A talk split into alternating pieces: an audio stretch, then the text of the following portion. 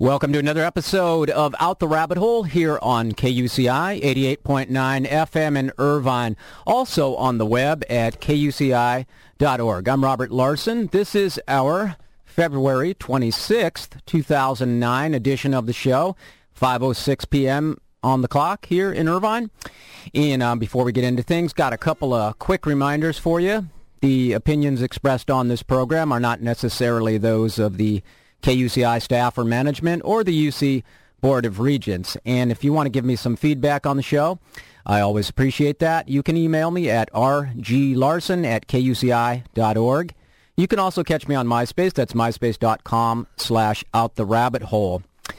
Even though it has been one of the most powerful and disturbing chapters in the history of Western civilization, the Inquisition has been largely ignored by general historians.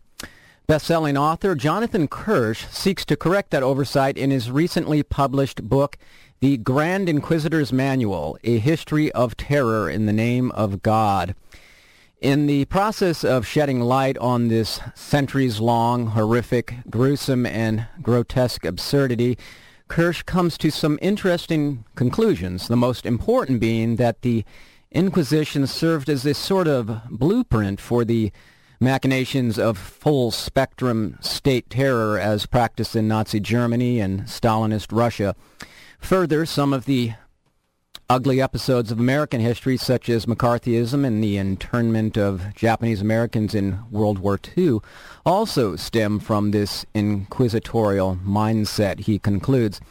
And because we haven't come to terms with this dark past, we're still at it with our waterboarding, Guantanamo, Abu Ghraib, CIA secret prisons, etc.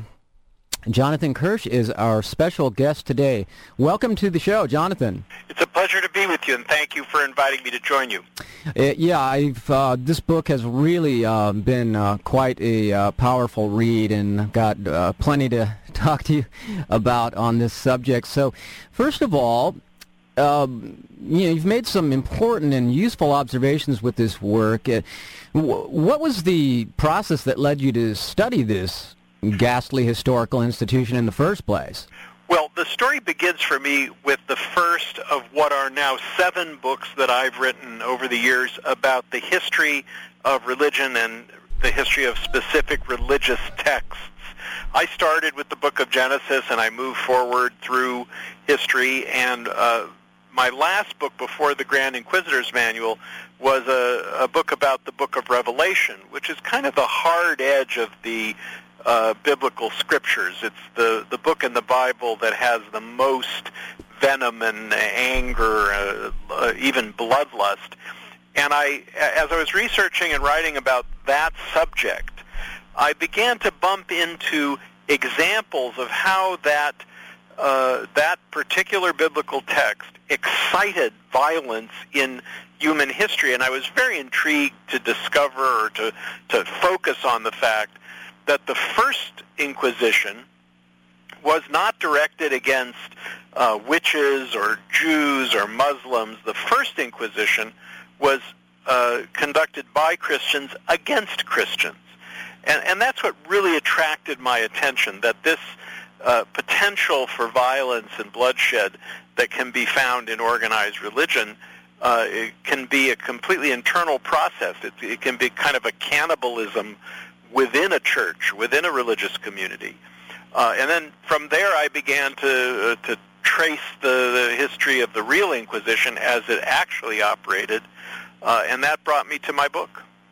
And I have to tell you that the first few days after starting to read the your book, The Grand Inquisitor's Manual, a history of terror in the name of God, I was feeling rather disturbed and upset and actually a little depressed.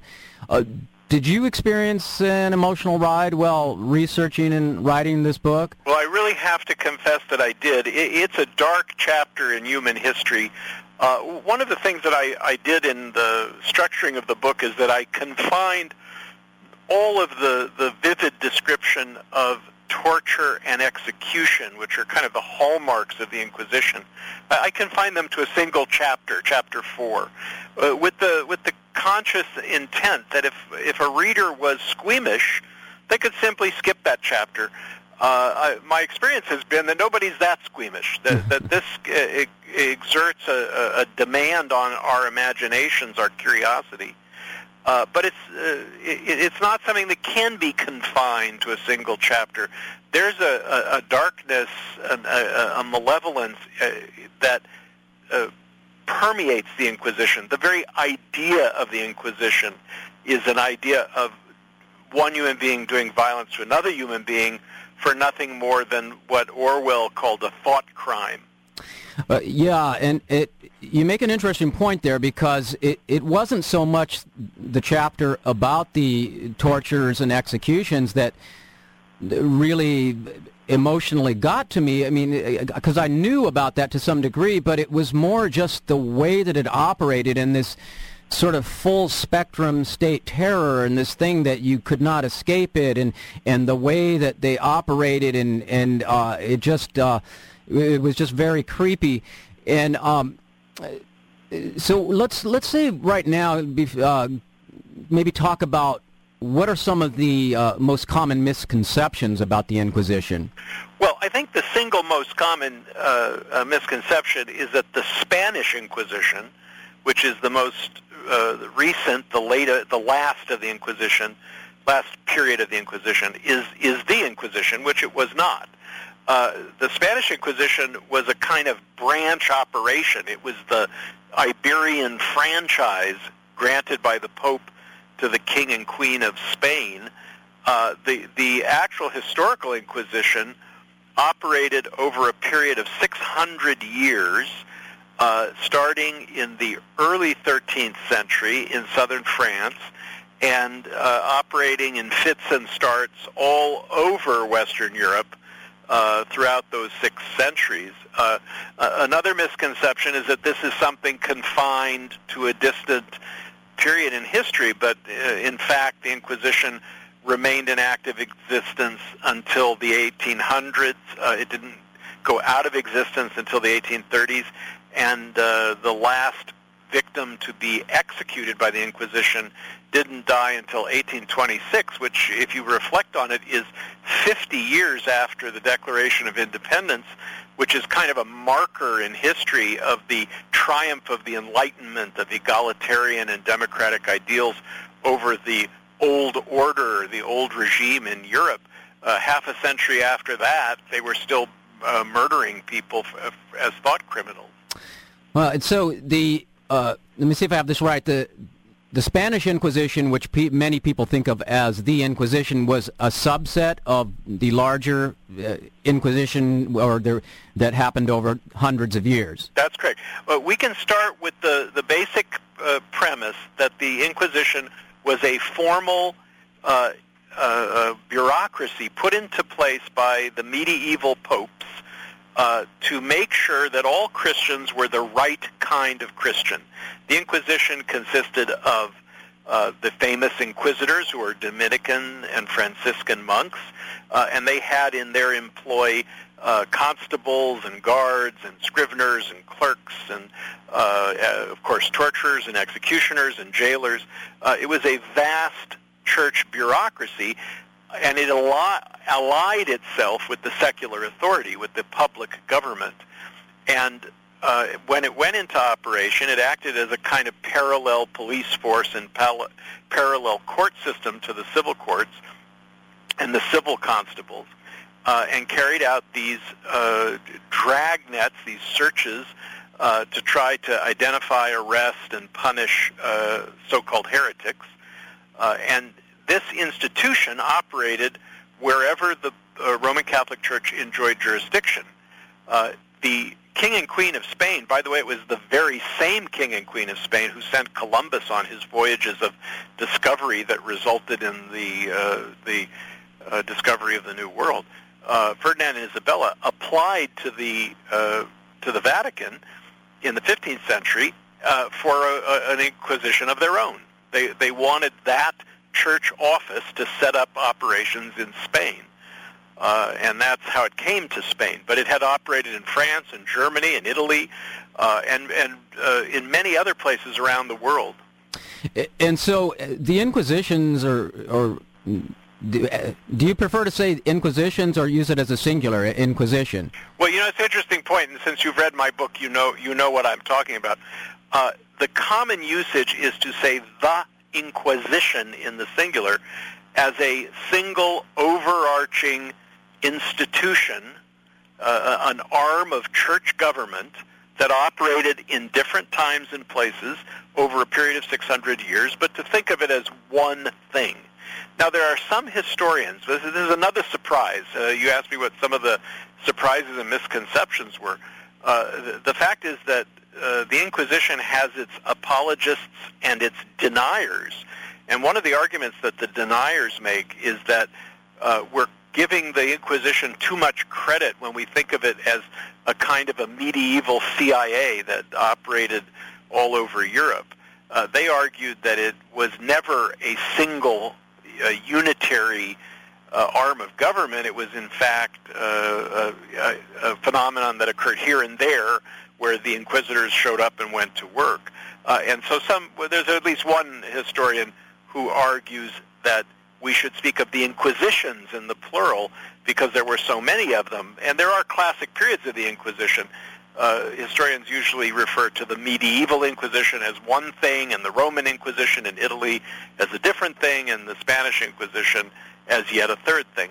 Uh, the argument I make in my book is that uh, it was, in fact, one vast machinery of persecution it used the same techniques, the same ideology, the same law books, the same instruments of torture. Uh, the title of my book, The Grand Inquisitor's Manual, refers to the standard operating manuals that in fact were published and circulated among the inquisitors across 600 years uh, that instructed them in how to do their job. So there was an overarching uh, manual that influenced all of these and an overarching inquisitorial mindset.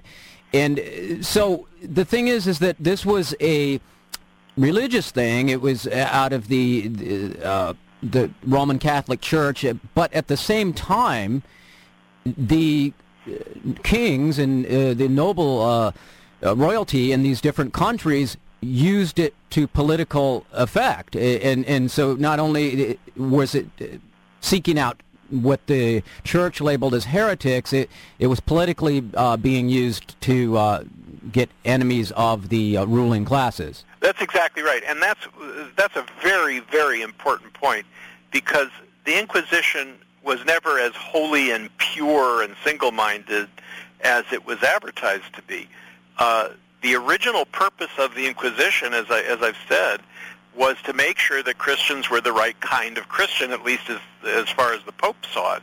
Uh, the first, very first victims of the Inquisition, uh, the target that really called the Inquisition into existence were the so-called Cathars, uh, also sometimes called the Albigensians. This was a community of Christians in southern France who practiced a form of austere Christianity that we might think of as proto-Protestantism. They looked a lot like uh, contemporary Protestants in some ways. The, the church said, this is the wrong kind of Christian. We won't tolerate Christians being Cathars. And so they set up the Inquisition to, to put them out of existence. But in every time and place where the Inquisition operated, there's a tremendous temptation to turn this weapon against the uh, enemies of the moment, and not just religious enemies, but political and financial enemies too. So I tell the story in my book. It's, a, it's quite a, a dramatic story about how the Knights Templar, very famous and storied uh, order of the Catholic Church, the warrior monks who, who fought in the Crusades, uh, they came under the eye of the King of France, who uh, coveted their vast treasury of gold and silver and jewels and money, and he uh, turned to the Inquisition, accused these uh, monks of the Catholic Church of being uh, heretics, and uh, browbeat the Pope into allowing him to use the Inquisition to ruin the Knights Templar, really to drive them out of existence, and to expropriate their treasure. So his motive was clearly political and financial and rather than religious, but this machinery of persecution was available for him to use. Yeah, and, and we we see that uh, throughout history, and uh, this um, this is out the rabbit hole. KUCI in Irvine. Robert Larson here, speaking with Jonathan Kirsch, and we're talking about his book, The Grand Inquisitor's Manual: A History of Terror in the Name of God. And so, uh, yeah, Jonathan, you. One of the reasons your your book so resonated with me was that you clearly elucidated something uh, I vaguely suspected uh, that the Inquisition was not just a horror from the past that we've evolved out of, that it has actually inspired later atrocities, serving as somewhat of a, blueprint. And, and, how have historians been reacting to, to that concept that this inspired, say, you know, Nazi Germany and Stalinist uh, Russia?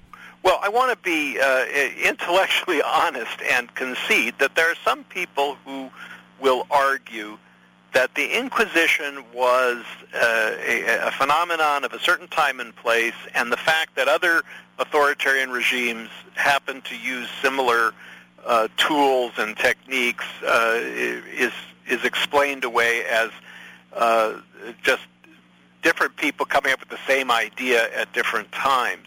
But I make the argument that, in fact, uh, uh, you've used the phrase already in our conversation, that there's an inquisitorial mindset. There's a way of looking at the world uh, which is very appealing to authoritarian regimes, authoritarian rulers. Uh, they're very suspicious of freedom, of diversity, of differences of opinion. They're, they're control freaks in the classic sense. They want everyone to be the same way, and they want everyone to be the way they think they should be. And any variation in thought uh, is a, they regard as dangerous and even criminal. Uh, that's an idea that was formalized, institutionalized in the in the Inquisition, and done so so effectively that as other people came along who were not Catholic, not avowedly religious, uh, they found that this whole uh, machinery of persecution was very useful for their own ends. The two premier examples that I write about in my book, uh, and, and, I don't want to forget that this can uh, taint a democracy, even the American democracy. We should talk about that as well. But the two hallmark examples are Nazi Germany and Stalinist Russia, both of them operating in the 20s and 30s, uh, using the many of the literally the same instruments of torture, but beyond that, the same mindset, the same uh, means of control, the same goal of ridding their societies of anybody who dissented. Uh, I, I, tell the, the story in my book uh, that the great historian of the Inquisition, Cecil Roth, published a, a history of the Inquisition in 1937, which is right before the war, right the Holocaust was building, was in preparation. The Stalinist show trials were going on, uh, the purges of the Communist Party and the the Russian army, and he felt obliged before the book went to press in 1937 to add a preface in which he warned his readers that his book was not a satire on current events. It was a book about history. Uh, because mm. the similarities between what was happening in Germany and Russia were so striking to, to what had happened in uh, Spain in the 15th century that he f- felt he needed to put in a disclaimer. Well, yeah. You you mentioned, uh, of course, that this could happen also in a democratic republic, and so that brings us to uh, the uh, contemporary times here. Uh, so you know, over the last few years, with the coining of the terms war on terror and unlawful enemy combatants, the sure. euphemisms waterboarding and extraordinary rendition and USA Patriot Act, the legal gymnastics of John Yoo. Some commentators started, you know, drawing comparisons to what was happening here in the U.S., drawing comparisons to Nazi Germany and Stalinist Russia. And I remember seeing it at the time, over the last few years, in a more primal way that the atrocities, uh, all you know, the architects of all this were consciously or unconsciously drawing from the original source, the Inquisition. So is is that how you see it? I mean, is there this inquisitorial impulse that is always there, just waiting for the right set of circumstances? Well, that's precisely right, and I and that that is what I believe, and that's what I've argued in my book. Uh, and, and, let me explain it, uh, how it works in the context, or has, how it has worked in the context of the American democracy, which, after all, is a secular civil state and uh, a state, uh, a country blessedly devoted to civil liberty. Even here, we can have uh, moments of excess. I'm not arguing that we ever had or do have an institution like the Inquisition, but there are tools from that inquisitorial toolbox which are sometimes unpacked and used even here. Uh, the examples I use in my book uh, leading up to the War on Terror, which is the single best example, are the Salem witch trials, a time when, and, and here's the key issue. This is the this is when and why it happens. When the public attention, uh, public fears are excited by the existence or the suspected existence of a threat, an enemy, uh, especially a hidden enemy that's when the panic button is hit. That's when people start looking around themselves, just as the inquisitors looked around for heretics. Uh, and we look around and say, who, who among us is doing evil against us? And, and once you're uh, in that panic mode, the idea that you would start singling out people, falsely accusing people, uh, becomes much more plausible. In Salem, it was uh, the solid citizens, men and women of Salem Village, who were accused by a group of hysterical teenage girls of being witches. And uh, men and women were arrested on these false charges, uh, tried and uh, executed, we, we, would say murdered, uh, because of this panic response to the suspected existence of a satanic cult. Uh, flash forward to World War II. now, again, we, this is a incident of actual physical threat, a, a military attack on the United States by Japan at Pearl Harbor. And in the wake of that, it seemed totally plausible to people, all the way up to the President of the United States and the Supreme Court, to round up every single Japanese American on the West Coast, 110,000 people, guilty of nothing, uh, and put them in prison camps for the duration of the war because we feared they were secret uh, traitors and saboteurs and, and spies. Uh, that's the same impulse at work. The Hollywood blacklist and the McCarthy era is another example. And then if you come up to 9/11, which is like Pearl Harbor, is a terrible national shock and, and, and legitimately agitated our fears. But suddenly uh, we start looking around at anybody who might seem just a little bit different than the uh, what we think of as the average American, and we start using some of these techniques uh, that were first invented by the inquisitors, including so-called waterboarding, which is nothing more than what the inquisitors called the ordeal by water, a, a form of water torture.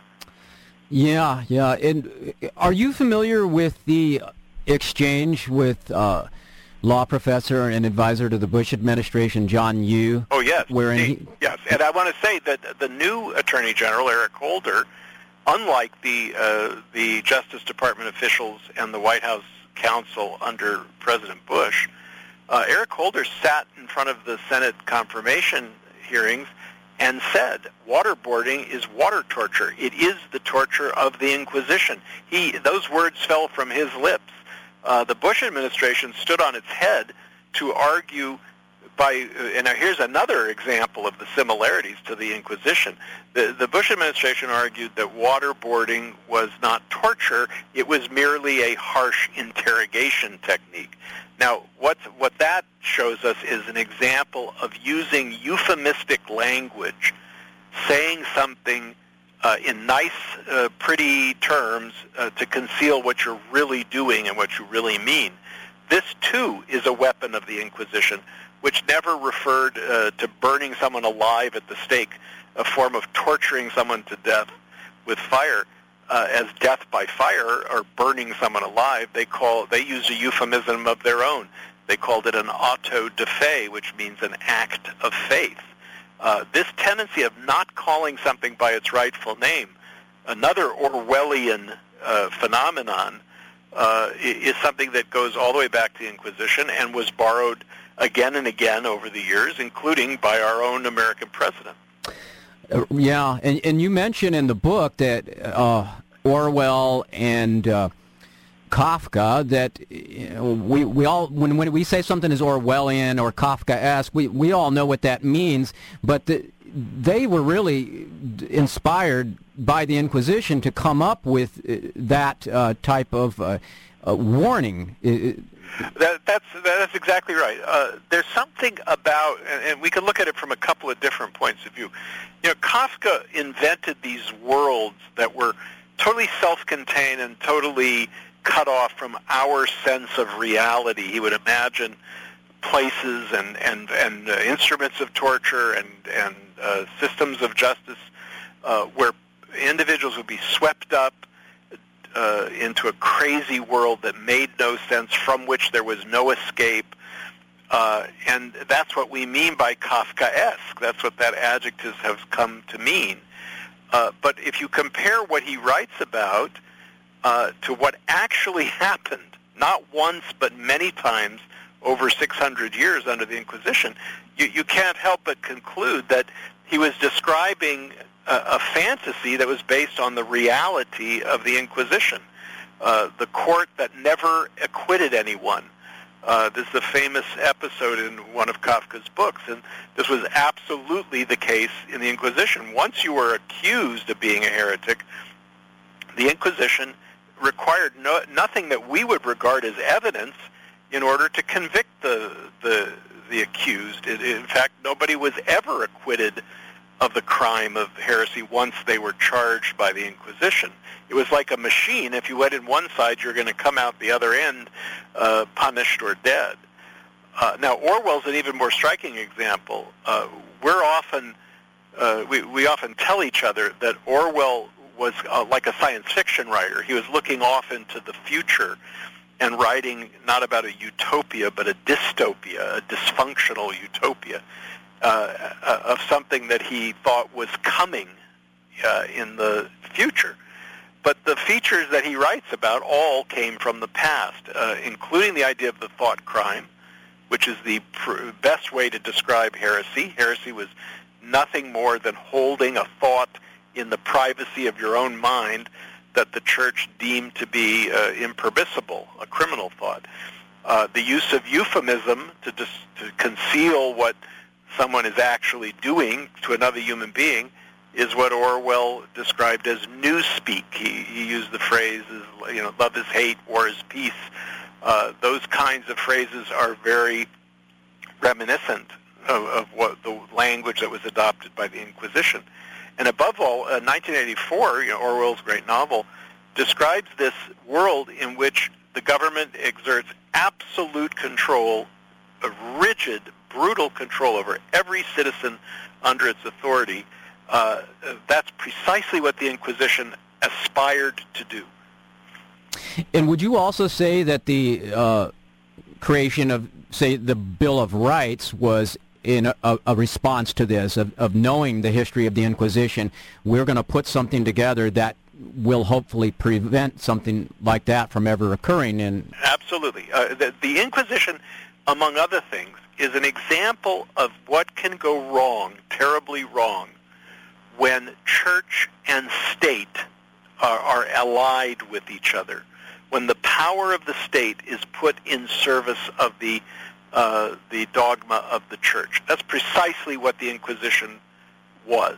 Uh, bear in mind uh, that the Inquisition maintained a kind of legal fiction that it never put anyone to torture and it never put anyone to death. Strictly speaking, that's true because the inquisitors, who were uh, monks of the Dominican and Franciscan order, uh, ran the show. They they determined who would be arrested, who would be uh, tortured, who would be punished. But they never applied the instruments of torture. They called on the local government, the municipal secular government, to send down the public executioner to to carry out the torture and to put people to death. Uh, it was that unholy alliance between church and state that made the Inquisition possible. Uh, when the founding fathers of this country looked back on the old world from which uh, you know they had escaped or their ancestors had escaped, they uh, the, their first value was to put an end to the uh, unholy alliance between church and state, and that's in the First Amendment uh, to the Constitution. That's the separation of church and state, the wall between church and state, and it was meant specifically and explicitly to prevent uh, what happened in Europe from what from happening here. Yeah, and after reading your book, I that wall between uh, church and state made me feel that wall needs to be a mile high and a mile wide. well, that uh, you know, I'm a First Amendment purist in many ways. Uh, you know, the First Amendment uh, protects both freedom of speech, but also uh, separation of church and state, and I, I, I believe that those protections should, just as you have said, should be as strong and as broad as possible, because the the it's a slippery slope if you start lowering the wall between church and state.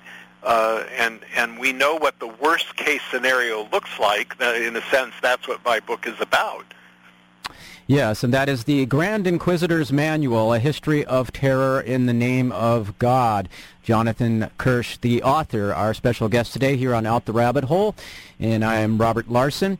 It uh, so one of the uh, let's go go back into history again here and in, into uh, the Inquisition. Uh, um, one of the most disturbing aspects uh, were these. Uh, what did you call it that occurred in Spain? The uh, auto. Auto de fe was the term used to describe the final ultimate punishment of a of an of a heretic. And, and let me walk you through the process. Yeah, this is. it, it sounds so insane and like this nightmare dripped with a mixture of pageantry, religious uh, reverence, and the carnival atmosphere. So, yeah, walk uh, us through that. Exactly. It, it, was a form of public entertainment. Uh, everything that the Inquisition did uh, between the beginning and the end was done in, pri- in secret, behind closed doors. Uh, at the beginning of a typical tribunal, you know, the, the, the campaign of a particular uh, inquisitor, uh, he would go to the local church and preach a sermon in which he called upon everybody in the community to confess to their heresies if they had any, if they had entertained any her- heretical thoughts. Uh, and if they did confess, they might be pardoned. They, they would still be punished, but they wouldn't suffer death. Uh, if they did not confess when asked to, then they were at risk of being denounced by their neighbors, uh, secretly interrogated, tortured. All of that happened in, in secret. Uh, and the, the rumors of what happened in secret uh, were widely talked about. People lived in terror of the Inquisition. They knew that terrible things were happening, even if they were not allowed to see them. And that reign of terror was really what the Inquisi- was the Inquisition's greatest weapon, because they were uh, coercing and intimidating people into behaving the way they wanted them to behave, in believing the way they wanted them to believe, out of fear that the same thing would happen to them. But at the other end of this process, those heretics who refused to confess and uh, refused to submit themselves to the authority of the church would, in great numbers, be sentenced to die. And the great ceremony at which they were put to death is called an auto de fe. Uh, again, that's a a Spanish or Portuguese word that uh, phrase that means act of faith. And this was a grand public spectacle that would uh, take place in a, in, a, in a public square. Scaffolding would be built. Um, uh, bleachers would be built. Great uh, ceremonies would be conducted with uh, trumpeters and heralds and flag bearers. Uh, there would be processions of the nobility and the aristocracy and then the poor, uh, uh, despised and tortured uh, heretics who were uh, to be put to death would be paraded into the square wearing uh, conical hats and and ludicrous uh, tunics painted with outlandish scenes, and they would be led to the platform, tied to upright posts, and burned alive for the amusement and horror of the public. Uh, these were uh, in, truly public events uh, meant to uh, astound and also terrify the public, but also to amuse the public. Uh, it's like a public hanging. Uh, and these, we have evidence, we have records of, of these events, and they were put on the way you might put on a great public spectacle today. They worked on building the crowd and providing lots of uh, production values. Uh, but at the end of the uh, ceremony, human life was was uh, snuffed out in the flames of a fire. Yeah, and, and when you think about that, it, it, how horrific this was, it, it it sort of explains, and I think you touched on this a little bit in your book, how that the Inquisition is is not always really examined, and it's almost if it is, it's sometimes in a comedic way. And you have Monty Python and uh, was it Mel Brooks? Mel Brooks, yeah. And we we joke about it because it's almost like too horrible to really take seriously. It's true, and and because we think of it as something that is confined to the distant past, it, it kind of takes the it loses its sting it's something old and musty and and and uh, funky. Uh, and, and just as you say, uh, you know, there's a very famous Monty Python skit that people think of, uh, famous scenes from Mel Brooks' movie A History of the World Part One uh, that makes fun of the Inquisition. Uh, and uh, you know, I, I have to say, I I think it's healthy, it's psychologically healthy to laugh, to make light of things that we condemn it's a kind of a moral victory over the things that we despise to to, to laugh at them and belittle them. Uh, but there are some things that, um, when you reflect on them, are not uh, very laughable. Yeah. Uh, and this is certainly one example. Uh, there was a huge amount uh, of human suffering, tens of thousands of men and women, and even children. The Inquisition, according to its rules, everything it did was according to its own rules. Uh, the Inquisition tortured children as young as seven years old. Yeah, it's just uh, almost uh, mind-boggling. Uh, psychologist uh, Carl Jung had this notion of, of the shadow, that, that we as individuals and societies and cultures have a dark side, and that if instead of acknowledging it, we project it onto others, it erupts out of us in toxic, horrific ways. Do, do you find that useful in explaining the well, inquisitorial? I, I think it's a very astute point because – you you have to confront the fact, and I and I do it in a in a slightly different way in my book. You have to confront the fact that the, human uh, animal, uh, human beings, are capable of exalted and sublime conduct, and they are capable of uh, appalling and cruel conduct. We can do both things, and it has to come from somewhere. Uh, and, and, and perhaps the, uh, notion of the shadow is as good as any way of understanding how both of these impulses can exist in the same species. Uh, the example that I use right at the beginning of my book, and I found it so compelling, is that uh, at the precise moment in history where Michelangelo's Pieta, which is a, a exquisite statue of the, the, the dying Jesus in the lap of of the Virgin Mary uh, and beautifully, compassionately rendered a moment of, of great tenderness. And of course, pieta means pity. Uh, this, at the very same moment that work of art was first put on public display in Rome, uh, the inquisitors were at work in dungeons under the uh, under the street using the most horrific instruments of torture, which were also the result of human artistry and human invention. I talk about a particular instrument of torture called the pear. Mm-hmm. I won't describe on on the radio what was done with this horrible thing, but it was it's not just that it was a cruel instrument of torture, but it was decorated, it was ornamented. And so here you had two human artists, one who could create a work of exquisite and sublime compassion, and another who creates an instrument of torture, living at the same time and in the same place. Uh, that that great contrast, that contradiction, is just part of human nature, and, and we, we mustn't ignore it because we ignore it at our peril. Yeah, yeah. The uh, The late science fiction writer Philip K. Dick, in, in musing about human consciousness and whether androids could ever really be like humans, flipped it around and looked at how we surrender our humanity and become robotic by losing our ability to balk, B-A-L-K. In other words, he asked, what is the process whereby, say, a lowly clerk in Nazi Germany, while typing up a list of people to be executed, never thought to accidentally on purpose leave a name off the list and let that person live? Um, have you thought about that? How sure. we become I, roboticized? Absolutely, and I and I want to give you an explanation because I think I, I, I think I have found it in my research.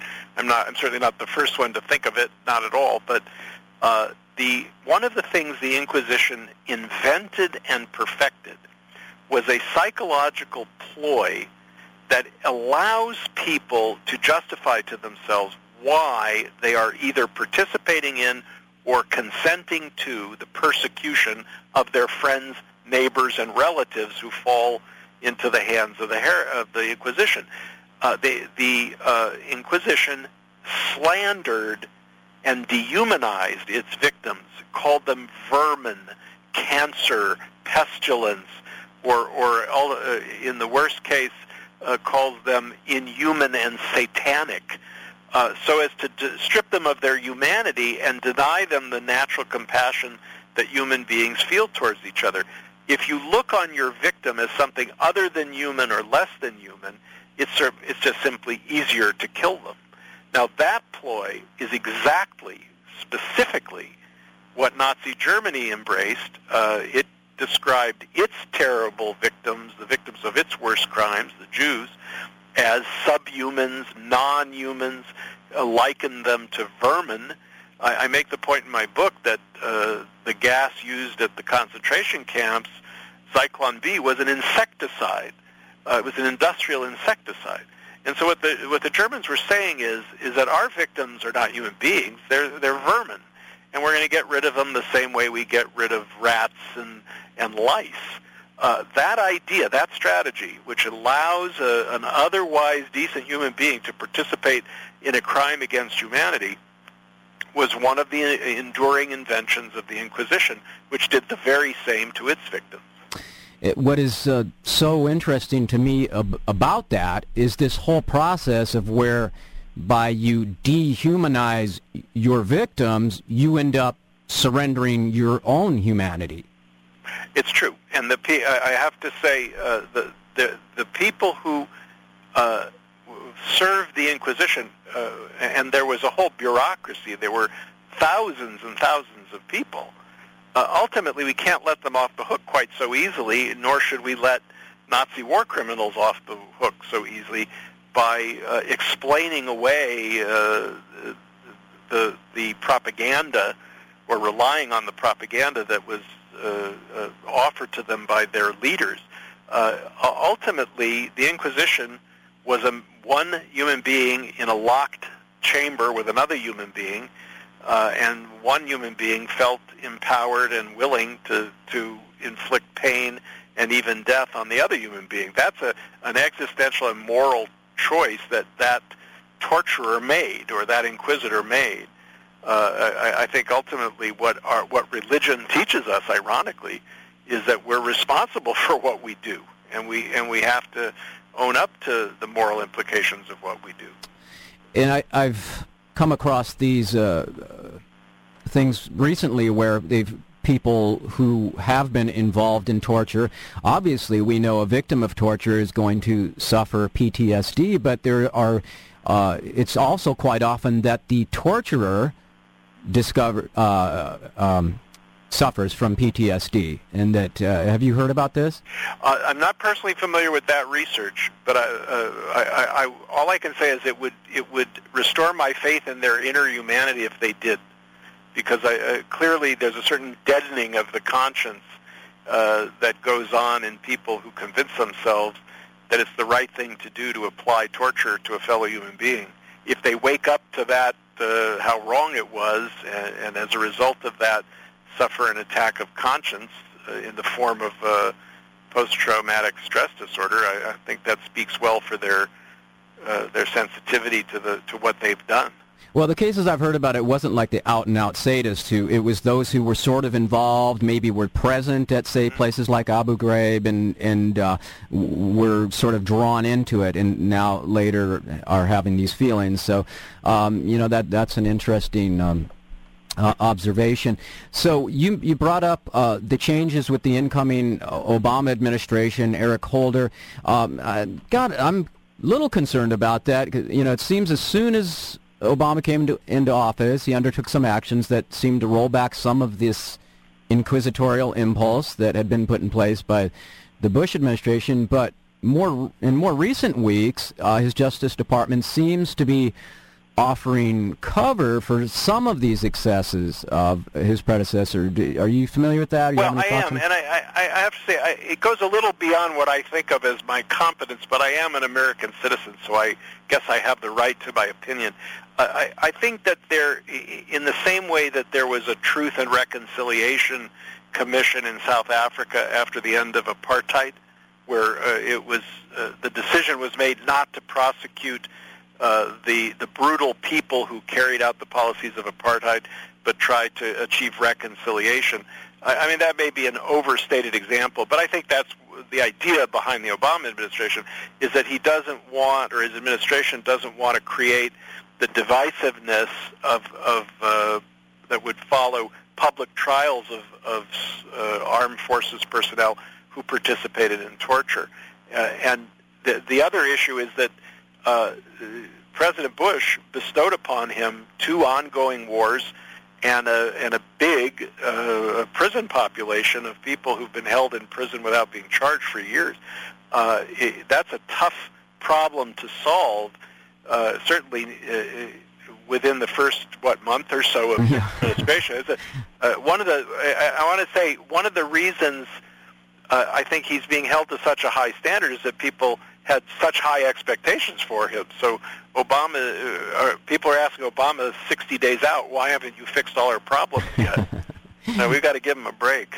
Yeah, well, there were just a couple of things that came out of the Justice Department were a little bit, uh, you know, questionable to me. But yeah, we'll give it a little more time. We can. but um, wow, this is such an important book. Uh, the Grand Inquisitor's Manual, A History of Terror in the Name of God. And I, I really appreciate you being with us today, Jonathan. Uh, just, uh, you know, the people need to know this history to, um, you know, hopefully not be repeating similar actions. Well, I've been uh, very, very pleased to have the opportunity to chat with you on the phone, and I appreciate that. Um, would it be possible? Do you have the book handy? Could you uh, read the last sentence of the book? I sure could. Let yeah, that just, would be great. Let me just pop to that to that page. Uh, just if you give me a moment. okay. It just really, just the last sentence just sums it up so perfectly why this book is necessary. Uh, well, let, let, me give you uh, just to complete the thought. Uh, if you... a moment of reflection on the sorry history of our of the Inquisition stays our hand, we will have achieved some measure of moral justice.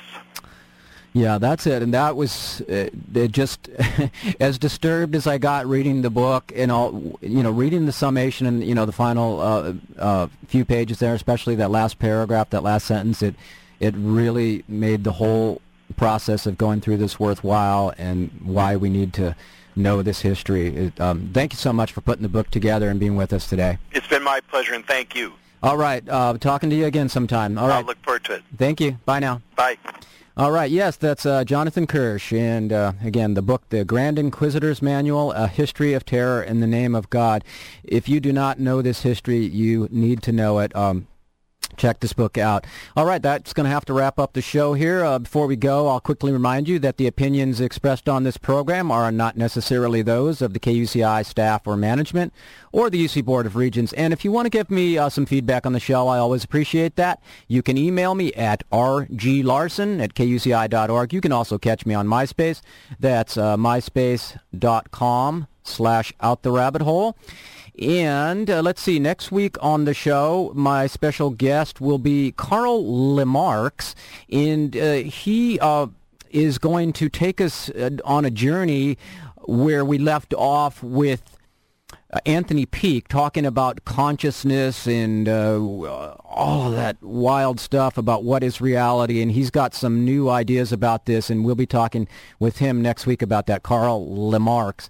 And uh, so thanks for listening, and Kyle will be up in just a couple minutes uh, with his uh, excellent music show, Things That Are Square.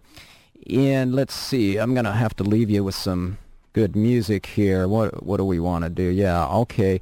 Uh, yeah, we had some Ike Reilly assassination uh, starting off the show after our opening music, and I think we'll go with some more of that. So this is Robert Larson saying I'll be talking to you next week here on KUCI 88.9 FM in Irvine, also on the web at kuci.org.